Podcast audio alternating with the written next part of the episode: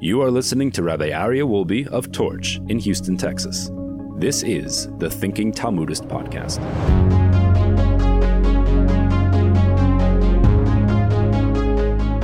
Welcome back to the Thinking Talmudist podcast. It's so wonderful to be here. It's so wonderful to see everyone here.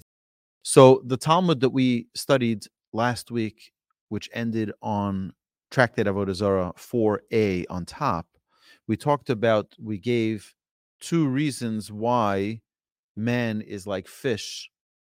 Number one is because a fish out of water will die. So too, a Jew out of Torah will die.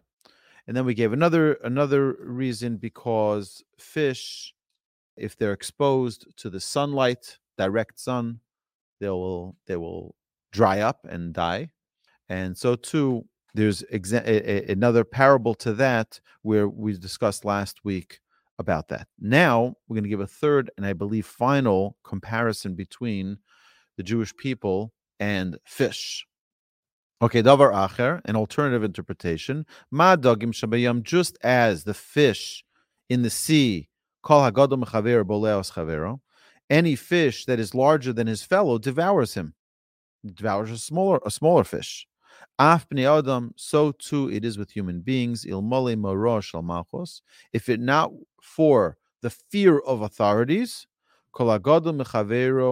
bolea es chavero whoever, whatever, per, whichever person is greater, more powerful than his fellow, he would devour his fellow. And this is the concept that was expressed in what we learned in the Mishnah. Rabbi Chanina, Skan Kohanim Omer, Rabbi Chanina, the deputy of the Kohanim, would say, having mispal b'shlomo shalmachus, you should pray for the welfare of the government. She'il mali morah shalmachus, for if it not were, if it were not for the fear of government, ish Israel chaim blow, then man would devour his fellow. Okay, so what's going on here?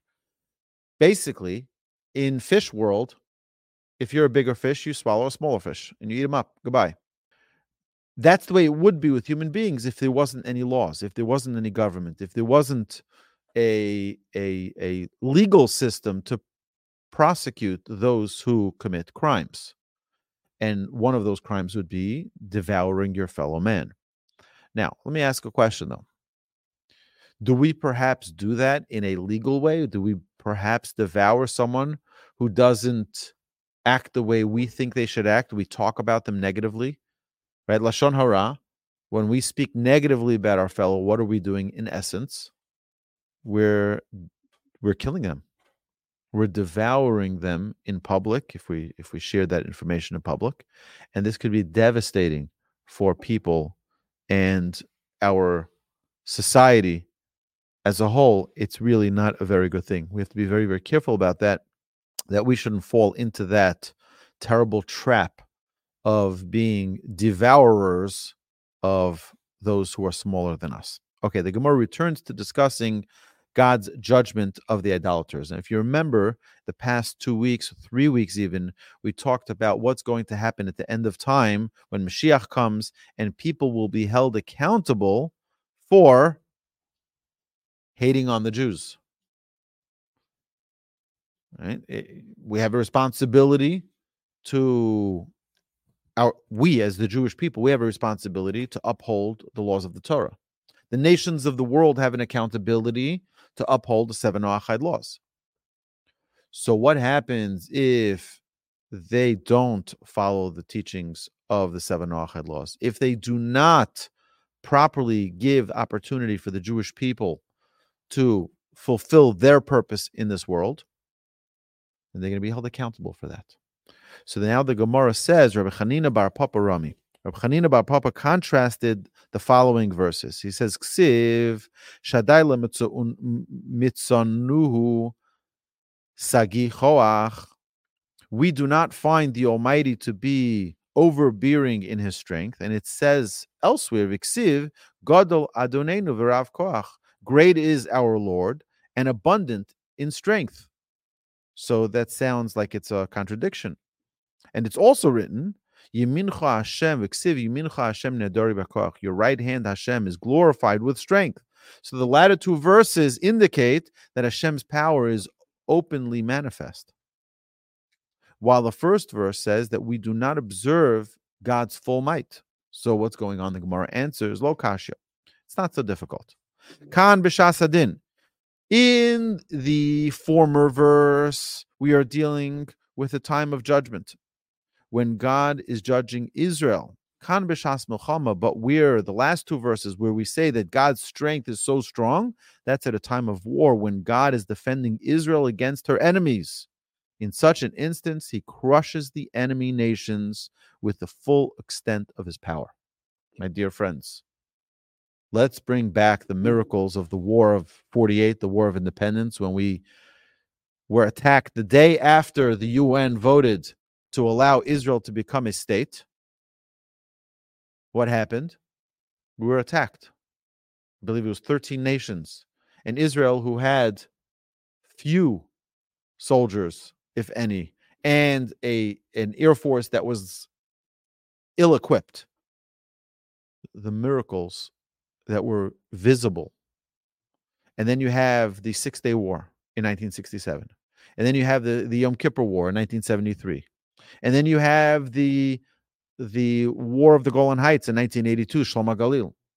And then you have the intifadas and you have everything that's been going on in Israel. And now, obviously, in 2023, 24, we have the Simchas Torah war. We see miracles that are beyond comprehension. And we see that God is there with us, protecting us, defending us, and creating miracles in front of our eyes. Where you have i remember we had a neighbor when i grew up in new york city in brooklyn new york where we had a neighbor who lived across the street from us for a few years. He was a former idf uh, iaf the israeli air force pilot and he said to us that he would during the six day war he was shooting the machine gun of the of the uh, the jet the fighter jet one way and suddenly a plane that he didn't even see on the other side in the other area out of his you know out of his direct uh, uh, aim blew up randomly out of no place like he would shoot there and that would blow up and you shoot there and that would blow up. It was it was crazy what was going on. He said he saw open miracles and he this was when he was telling us why he became religious and why he decided to start observing the torah he said i was completely sec- secular he was a kibbutz uh, Jew who had really no interest and no exposure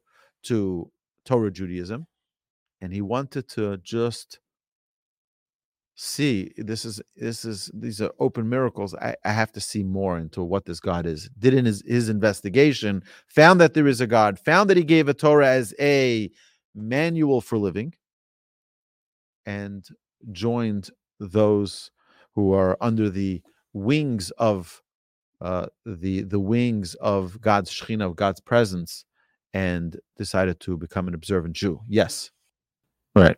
So look, this is this is the reality of how our existence as a people doesn't make sense.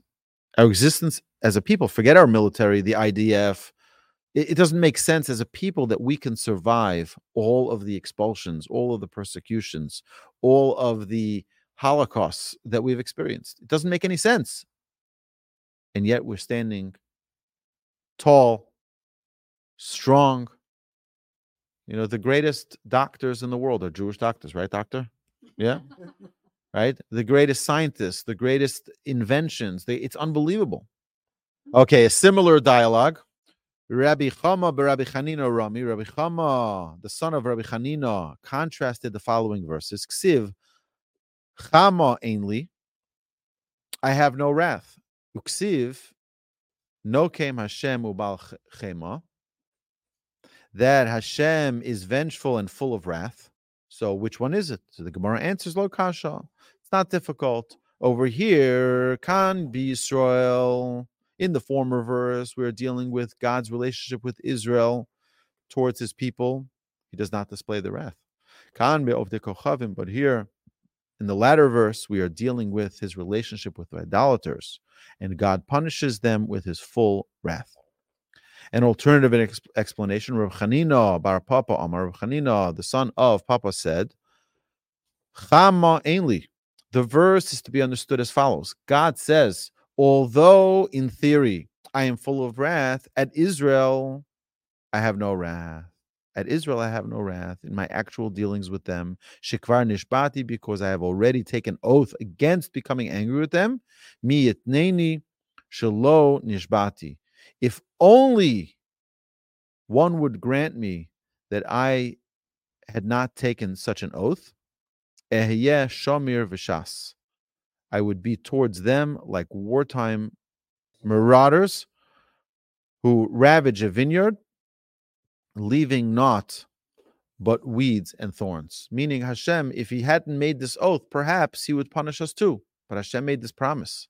Hashem made this promise that he will not beat his people. Okay, so now if you remember previously, in previous episodes, we talked about the excuses that the nations of the world will give to why they didn't support the Jews and why they didn't help the Jews. And we we started this whole series back when The Hague was in session, dealing with the South African government's claim against the oh, apartheid state of Israel, right? So, obviously not, but but that that's what you do when you hate, when you're so filled with hate, um, and you don't know the facts, and you just go there. They're going to be held accountable. They're going to be held accountable. We said that. We say this in the UN as well when they vote against Israel, they're voting against God. They're voting against God's people. And they will be held accountable at the end of time, where God will say, What did you do for the Jewish people? You voted against them. Okay. So now the Gemara says, This reflects that which Rav Alexandri said. The verse states, in Zechariah, Zechariah. And it shall be on that day, I will seek to destroy the nations that come upon Jerusalem. Avakesh mimi. The verse states, I will seek, which begs the question, from whom or what will God seek permission when he wishes to destroy the nations? Amar Baruch Hu, the Almighty says, Avakesh be nigne shalahem. I will seek merits in their chronicles which contain a history of their actions. If they possess merit, afdem, I will deliver them. Im lav, if not, ashmidem, I will destroy them. So imagine every nation. By the way, I think the greatest and most kindest nation to the Jewish people in history was, is the United States of America. The United States of, the, of America is the only country that hasn't persecuted the Jews. It's the only country. Canada is part of Britain. We know that the Jews had a miserable time throughout the British Empire. Uh, Russia, we were persecuted, and all th- all throughout Europe. In Egypt, obviously, we know we're only two months away from Pesach. We know very, very well how Egypt dealt with us all of the nations you think of all the nations and how the jewish people were pursued and and and and murdered and expelled and burnt and slaughtered one after another one country after another the only country that has never had a system to hurt the jews was the united states of america now it doesn't mean that there weren't specific instances like in the six day war where the American army betrayed Israel. That happened. I.e., the USS Liberty wasn't randomly attacked by Israel during the Six Day War. It was espionage for the Egyptians. And America was caught. And Israel punished them. And America apologized. Uh, it was it was it was not it was not very good for for America. But either way, Hashem will look at the end of time at all the nations, open up their chronicles, and say, okay, what did you do? What did you do to help the Jewish people? I recently shared that we found the recordings of my grandmother and grandfather's interview by the foundation, uh, what's his name? The uh, He does all the recordings of Holocaust survivors. Spielberg. Spielberg, the Spielberg Foundation, where they recorded, and they they had a, about a two-hour interview with each of them, my grandfather and my mother's father, and my fa- and my mother's mother, my maternal grandparents, and it's it's unbelievable. You know, he asks them questions of like, where did you live? What type of home was it? A house? Was it an apartment? Did you have you know uh, a, a a paved street? Did you have like what like what what what was your life? And they start explaining, and, and it's unbelievable the picture that's painted of a vibrant Jewish community. And what's left? What's left of that vibrant community? Where are all their houses? Where's all their property? Everything was taken away, gone. They're left with nothing but the clothes on their back, if they had that taken to Auschwitz, taken to Birkenau, taken to you name the the the the the hellholes they were taken to. It's just unfathomable, unfathomable. My grandfather was born in Berlin. This is my paternal grandfather, born in Berlin. Where's his house? My paternal grandfather, grandmother, lived in Lithuania. They had a beautiful home, many children. Where's that home? Home is still standing. It's not owned by us now. What happened to all of that? Plundered, taken away by our host nations. So then the come, it's going to come the end of time where God's going to say, "Oh, Lithuania, let's open up your books." Well, doesn't look like you did too much good for the Jewish people. And let me let's look at Czechoslovakia, and let's look at Hungary, and let's look at Poland, and let's look at Germany, and let's look at England, and let's look at France, and each one of the nations. What are they going to say for themselves? We built bridges for the Jewish people. Really, that's what you did. You didn't build bridges for the Jewish people. You built bridges, like the Talmud says earlier, to charge taxes. You built the marketplaces for your own reasons. You didn't do it for the Jewish people. Okay. The above stated statement makes it clear that while God does not seek excuses to judge the nations harshly, he does judge them rig- rigorously following the letter of the law. The Gemara cites another remark which makes this same point. The Hain- V'hainu the Amar Rava. And this is consistent with what Rava said. What is the meaning of that which is written? Ach lo bi yishlach yod im befido lehen shua. But let him not stretch out his hand in total fury. In their lot is pid, which means destruction. There is relief for them. Amar lehen mm. HaKadosh Baruch Hu, What does the Almighty tell them? Li Yisrael to the Jewish people. Kishani don is Israel. When I judge Israel, ein ani don oisam. I do not judge them as I judge idolaters. Dichsiv avo avo avo asimeno. They have acted iniquitously, and their sins, and uh, and for their sins, I will make Jerusalem into ruins. It's referring right. Ella ani nifra bahem kipid shel tarnagolos. Rather, I punish them bit by bit, like the pecking of a hen. Meaning, the Jewish people will get slow, little, small destruction after small destruction. That's the way we are punished. The Gemara offers a second explanation of the verse. And again, what are we punished for? We're punished for not properly observing God's ways.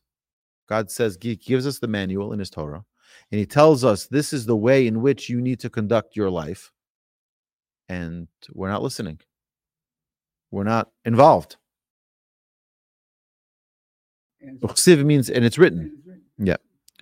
The Gemara offers a second explanation of the verse. Davar acher, an alternative explanation. Afilu ein Yisrael osen mitzvah lifnei lifanai ki im me'at. Even if Israel performs before me only a small number of mitzvahs, kipichel tarnagolos sheminakrim be'ashba, like the pecking of hens who nibble in the trash heap. Ani mitzarfon lecheshbon gadol. I combine them to produce a large calculation, a large sum. God counts every sin. This is what people don't understand. Many people have asked here in the class, well, you know, why should I keep kosher? I don't keep all the mitzvahs of the Torah. It's not like you know I keep uh, maybe I don't keep Shabbos or maybe I don't I don't perform mitzvahs like this and perform. I don't put on tzitzis. I don't wear tefillin. I don't this. I don't that. Maybe it's hypocritical if I keep one mitzvah not the other. So this is one of the important things for us to remember as Jews that it's not all or nothing. Everything that you can do, it's like it's like someone saying like I don't follow all the laws, so why should I keep the speed limit? Why should I keep to the speed limit if I if I don't, you know, it, you know what? Everything that you can do is is appropriate. The Gemara digresses for a short comment regarding the last two words of the aforementioned verse and then returns to its previous discussion. He says, What does it mean? Asher im befido lohen shua. What does that mean? That shua means relief, relief for them. Normally, the Hebrew word for relief is Yeshua since the unusual term of shua is used, the verse lends itself to, an, to be expounded in the following manner Bischar shemishavin lefonai. In reward of Israel's crying out, Shava means a crying out in prayer before Hashem. Ani Mashiach Osan, the same word as Moshiach, which means I will deliver them from their distress. So when the Jewish people cry out to Hashem, Hashem delivers, Hashem saves them. Hashem protects us. And this is uh, one of the things that we've been talking a lot about in our brand new prayer podcast. How the crying out to Hashem is so beloved that Hashem, because when we are be'es shavi elov, when we are crying out to Hashem, Hashem is Moshiach. It's the same root word. When we cry out to Hashem, Hashem uh, comes and delivers us from our distress. So the Gemara cites another source which demonstrates that God's God punishes Israel in small increments so that they may merit a portion of the world to come, as Rava uh, has said above. Now, it's important to understand if Hashem wipes us out, we have nothing left. If Hashem punishes us too harshly, we may not be able to recuperate from it. So Hashem gives us little bits, ketanagola, just like the beak of a of a uh, of a rooster pecks away little bits. That's the way Hashem punishes us. The the Amar of Abba. This is consistent with that which Rav Abba said. My what is the meaning of that which is written? Anochi after vehema dibru alike zavim. I would redeem them, but they have spoken lies about me. Ani amarti efte b'mamonam bolamazeh. I said I would redeem them with their money in this world, so that they will merit a portion of the world to come. dibru alai Yet they have spoken lies about me. Let's understand this. See, many people are short-sighted. Many people are short-sighted in that they think that everything is about this world. Everything is about this world, but that's not true. Everything's not about this world. Everything is about our portion of the world to come. Sometimes a person can say, What? I lost all my fortune. I had so much money. Hashem hates me. Hashem is punishing me. What did I do wrong? I give charity. But a person needs to understand that we're seeing things only in two dimension, which is this world, above ground, below ground. That's the two dimensions. But we have to see the picture is far greater because there's another dimension, which is the world to come, the big picture. And sometimes Hashem needs to punish the righteous in this world so that they get their portion in the world to come. Sometimes Hashem says, The wicked, I'll give them all their reward in this world so that they get nothing in the world to come. Where is it more important for a person to invest in, this world or the world to come? Well, uh, the world to come, that we know. But it's going to mean that we're going to have to sacrifice a little bit in this world. What does that mean? You know, someone who wants the pleasure of running the marathon is going to have to let go of some of the pleasure to get there. What's that pleasure? I want to sit back and eat my comfort food. I want to eat my potato chips sitting on the couch and watching my favorite show. Well, you're not going to be able to run the marathon like that. You know what it's going to take to run the marathon? Really hard blood, sweat, and tears. You're going to run and your legs are going to hurt you. And you're going to be out of breath and you're going to be on the bayou and it's going to be so hot and you're going to be dripping sweat and it's going to be unpleasant. But if you want to run that 200 to 26.6.2 miles for the full marathon or 13.1 miles in the half marathon or the 5k 5 kilometer run or the 10 kilometer run or the they have this now this this 100 mile run. They do this like extreme marathon. Unbelievable. You know how much hard work that takes? You know how much determination that takes? So anything worthwhile is painful. Anything worthwhile. Do you ask anybody what is the most pleasurable thing in your life? they'll tell you my children my children my children is the most pleasurable thing but what gives you the most pain your children the more pain the more gain so, and uh, what gives you the most worry and what gives you the most concern and what keeps you up at night? Your children. But yet, your children are the greatest pride and joy. The more you invest in something, the more the more reward you get from it. And sometimes people think, "Oh, I want all the reward first. No, no, no. The reward you get first is maybe not such a good thing. We see that the evildoers get rewarded in this world for any good that they may have done, they get their full reward. And then Hashem says, in the world to come, you get nothing. While the righteous in this world is the hard work, it's the toil, because all the reward is reserved for them in the world to come.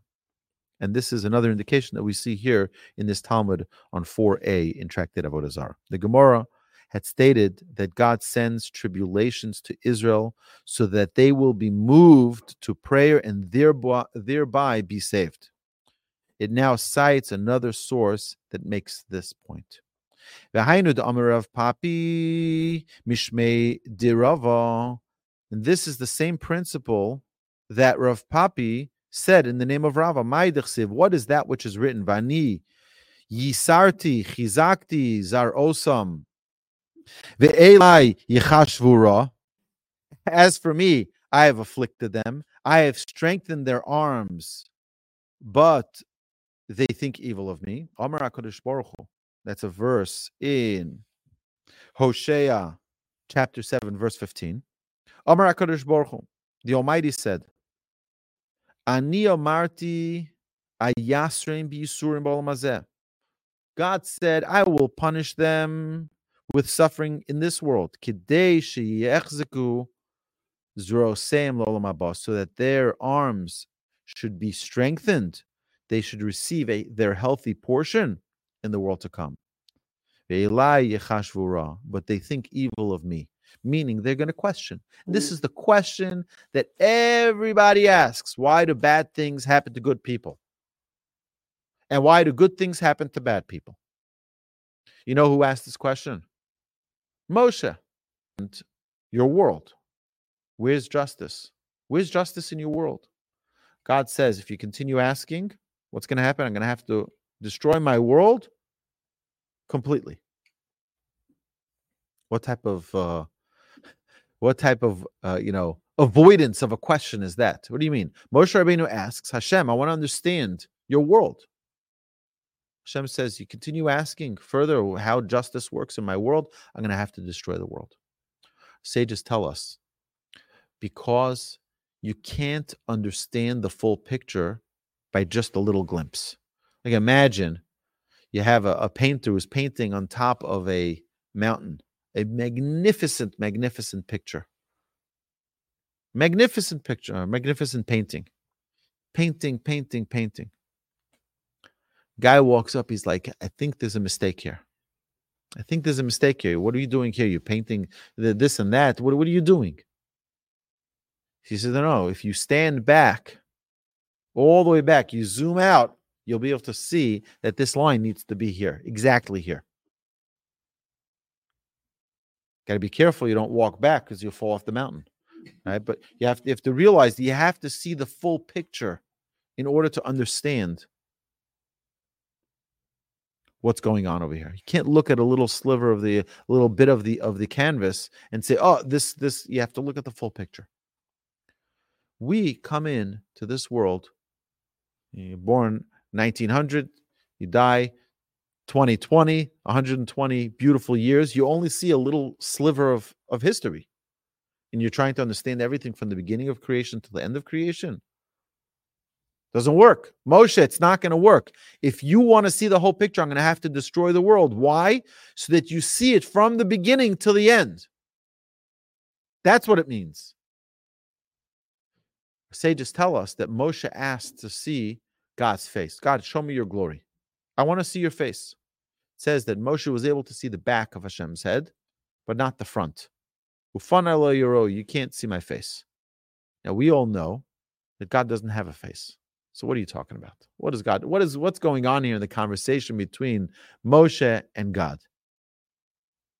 You know, you know, you know that, that that's not how it works. Moshe, God doesn't have a face, he doesn't have a back either. So what's going on here? Sages tell us that what Moshe was trying to ask God is the face means the future, the back means the past. Moshe says, Hashem, I want to understand the future. I want to see how this plays out. God says, No, no, no. You'll never be able to see the future. You'll never be able to understand the future. But you know what you can't see? You can look back.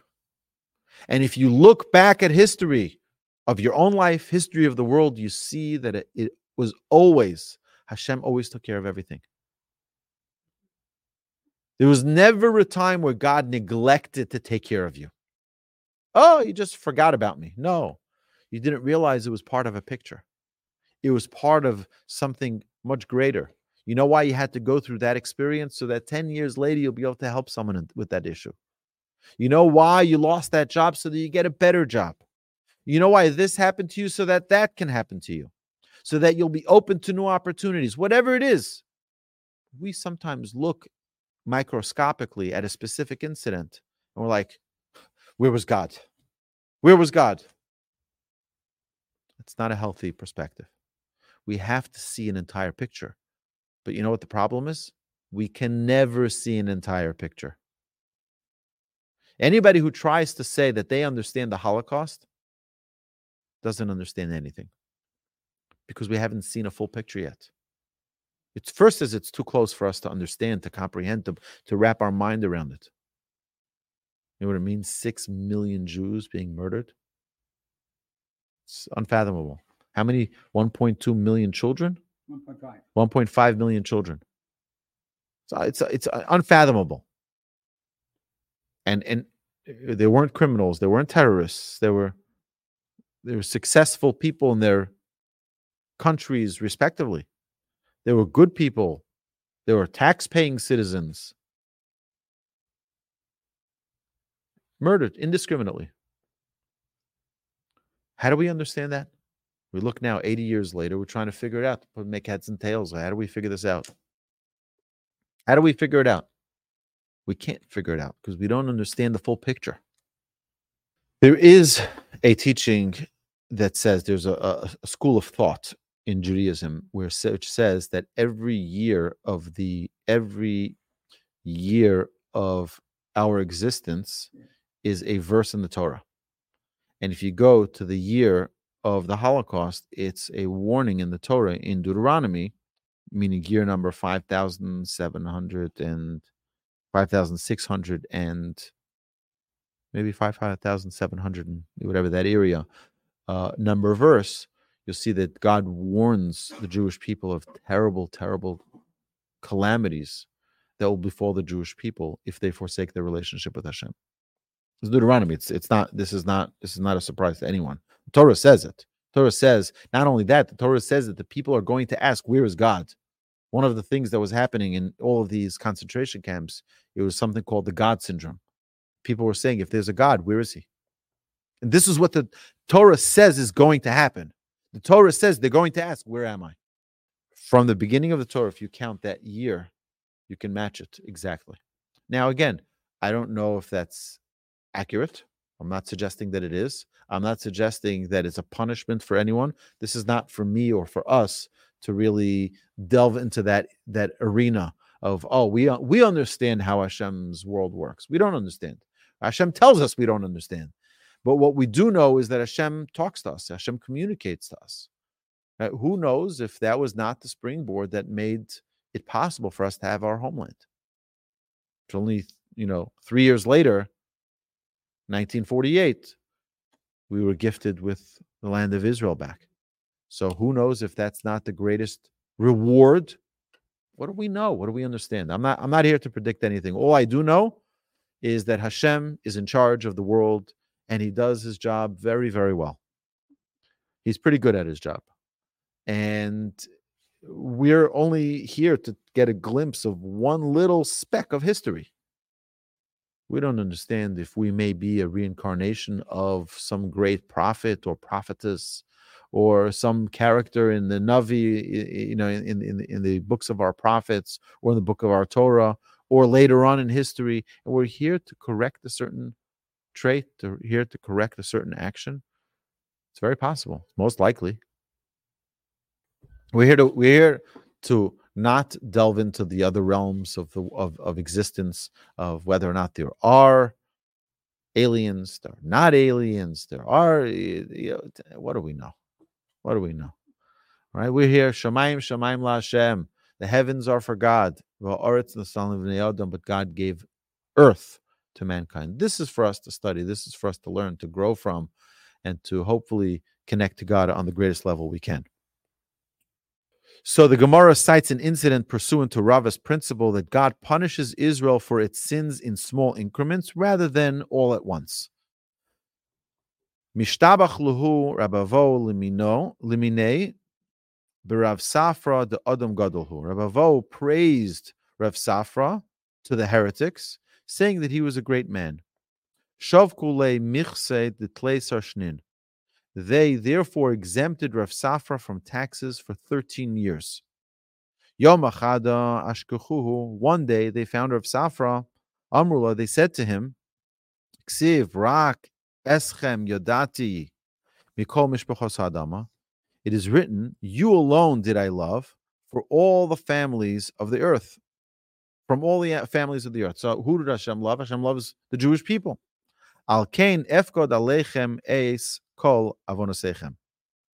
Therefore, I will hold you to account for all of your iniquities. And the heretics asked, Man de isle sisya? Does one possess, does one possessed with hostility turn it against his beloved? Berachma of Masikle? Of course not. Ishtik velo amar luhu velo midi. Rav Safra kept quiet and did not reply at all. Ramule sudra bitzavore. So they tied a kerchief around his, his throat, around his neck. Viko mitzarule. And they were causing him distress. Omer Rabavo ashkechinu. Rabavo came and found them doing this to Rav Safra. Omer Luhu, said to them, Amai mitzarisu le. Why are you causing him distress? Why are you why are you causing him pain? Amar They said to him, Vilav Amrislon the Adam Gadolhu. Did you not tell us that he was a great man.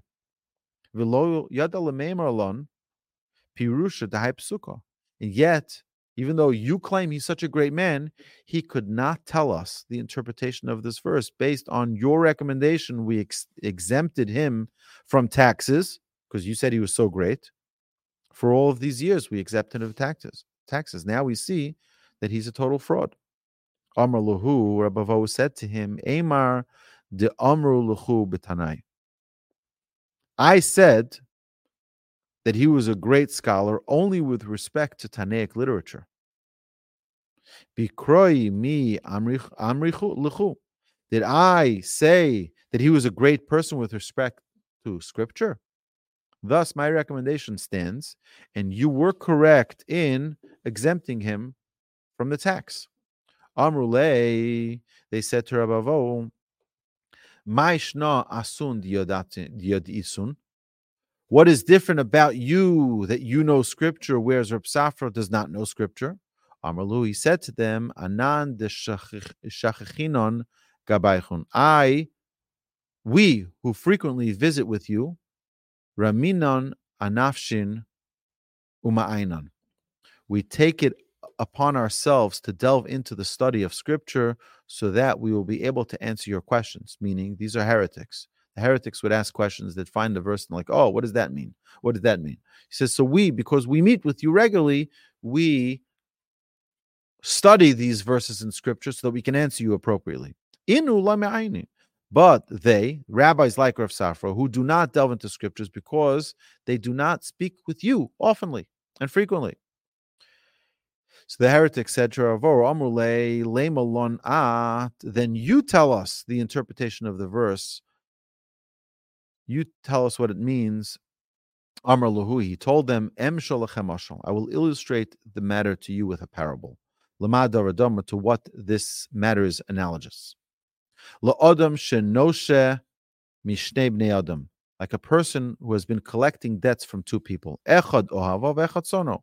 From one of his one of these people, he's his friend, and one of these people is his enemy. Me'at me'at. When you love someone, you collect the debt from them little by little. It's okay. Give me a hundred. Give me another hundred. It's fine until you pay it up. He says, but sono mimenu bevasachos. Whereas when you hate someone, you collect the entire debt in one shot. One in one in one time. So what does that mean? It's referring, explaining to them that verse that they asked Rabbi Vo about, where they said, the Jewish people who Hashem loves, Hashem takes from them, collects his debt little by little. But others who Hashem perhaps does not have that kind of love for, why? Because they didn't follow his Torah, they didn't follow his ordinances, his teachings, his laws. So Hashem punishes them in one fell swoop. Okay, more regarding divine judgment. Amar Rabavo Bar Kahana. Rabavo, the son of Rav Kahana, says, My dichsiv chalala lecha me'asos davar kadavar azeh lahamis sadikim rasha. Chalila. Chalila means heaven forbid to you to do such a thing to bring death upon the righteous along with the wicked. Amar Avram Baruch the patriarch, our patriarch, Abraham, said to Hashem, creator of heaven and earth, the Holy One, blessed is He. Ribbon Shalom, master of the universe. Chulin hu me'asus kadavar azeh. It would be a desecration to you, lahamis sadik in Russia, to bring death upon the righteous along with the wicked. And this is referring to the people of Sodom and Gomorrah, right? Where God says to Abraham, I'm going to destroy the entire city. And God and Abraham negotiates back, saying, What do you mean? If there are 10 if there are 50 righteous, it starts with 50, you're gonna kill the righteous with the with the evil, with the wicked people. God says, you know what, you're right. If there are 50, I'll save them. And then if it was 40, 45, 40, 30, 20, 10, and even 10 there weren't, 10 righteous there weren't. So the Gemara asks, Veloy, but does God really not punish the good together with the wicked? It's written that I will cut off the righteous and the wicked from among you. So here we see that punishment is meted out to evil together with the righteous alike. The Gemara answers, The latter verse is referring to someone who is righteous, but not completely righteous. They're righteous ish, but they're not completely righteous. Gemara objects, but are you saying that a person who is completely righteous, they're not punished together with the wicked? Doesn't it say and be uh, and begin with my sanctuary, meaning begin with my righteous. Vitani Rav Yosef and Rav Yosef taught Al Tikri Mimigdashi Ella Mimikudashai. Don't read it as my sanctuary, but rather my sanctified ones. So God is going to start punishment with his sanctified ones, meaning those that God loves. So the Gemara says, Elu bnei adam shekimus haTorah mi aleph ataf. What does it mean, the sanctified ones? Those who observe the entire Torah from aleph to taf, from beginning to end. Yet even they are punished together with the wicked. So it's a little bit of a problem here. So the Gemara answers, Hasam nami, there too, kevan shahaya biyadam limchos v'lamichu, since it was within their realm, within their ability to protest the behavior of sinners and they did not protest. This renders them righteous who aren't completely righteous. Why? If you see someone sinning and you don't say a word to them, you don't admonish them or uh, give them a little critique, a criticism lovingly, you don't correct them, then you're not considered to be righteous completely.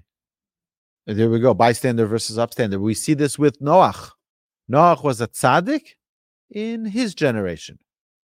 Our sages say, Yesh doshim l'shvach, yesh doshim oso There's some who interpret this meritoriously of Noach, and some not so good for Noach. Why? Noach had a generation of sinners, and he just kept his mouth shut. He built his ark, and he did his thing, and he didn't correct anyone. Abraham, on the other hand, went out to his people and corrected their ways. He said, Listen, this is idolatry. This is wrong. This is immoral. This is unfaithful. This is incorrect. And brought multitudes of people together with him. Yes. Right. So, so 100%. The Talmud tells us, we learned this, I believe, in 82b, 82b, eh, or B in Tractate Yevamot, which states that a person has an obligation in the Torah to give criticism, but then the, the Talmud qualifies that and says, well, just like there's a mitzvah to reprimand someone who will listen to you, there's a mitzvah not to reprimand someone who will not listen to you. And from there, we learn that if you don't have a suitable relationship where someone will accept your criticism, or if you don't have the proper method or the proper ability in speech to persuade someone to make a change in their life, then indeed it's going to be problematic. You can't, you can't, if you can't properly criticize someone, you're obligated not to. Correct, but but but a person can't say it's not my business. It's not my problem. Uh, for example, if you know that someone is uh, violating a commandment in the Torah, you have an obligation to bring it to their attention. Now, what's the proper way to do that? Is it to bang down their door and say, "Hey, you're violating a, a sin. Uh, you're, you're violating the Torah"? No, you have to find the right way. You have to way, uh, find a way to teach them and to love them and to nurture the relationship to a point where they're willing to hear and accept. Okay, the Gemara continues its discussion regarding divine retribution. Rav Papa Rami, Rav Papa contrasts the following verses: Viksiv, ve'el zoyem b'chol yom, and God is angered every day. And it says, says in another place, lifnei zamo miyamod, who can stand in front of God's anger? If no one can withstand God's anger, then he becomes angry and he becomes angry every day. How is it that mankind survives from day to day? So the Gemara answers, Lo Kashi, it's not difficult. And we can reconcile this contrast of these two verses. Kan biyachid, v'kan b'tzibur. Here in the second verse, we are dealing with when God is angry with an individual. No single individual can withstand God's anger if it is directed specifically at him. We see this with Korach. It took him and it took his his crowd. We see this also with Nadav and Avihu, the two sons of Aaron, the high priest that were taken, boom. No, no one can withstand God's anger. But Kan Sibur here in the first verse, we are dealing with a community. Even though God is angered every day, they can withstand his wrath because we, we already learned this multiple times. The number one thing that God wants is unity. And if we come together as a congregation, we spoke about this in our brand spanking new prayer podcast that why do we come together as a quorum in shul, as a minyan, and daven together and pray together? Because that brings togetherness, it brings unity. God wants unity. That unity is what makes our prayers successful. Okay, so we are going to stop here for today. My dear friends, have a magnificent Shabbos. Thank you so much for being part of our Thinking Talmudist podcast. And to those of you online, thank you. Have a great Shabbos. We look forward to learning more together, God willing, every single day. Thank you.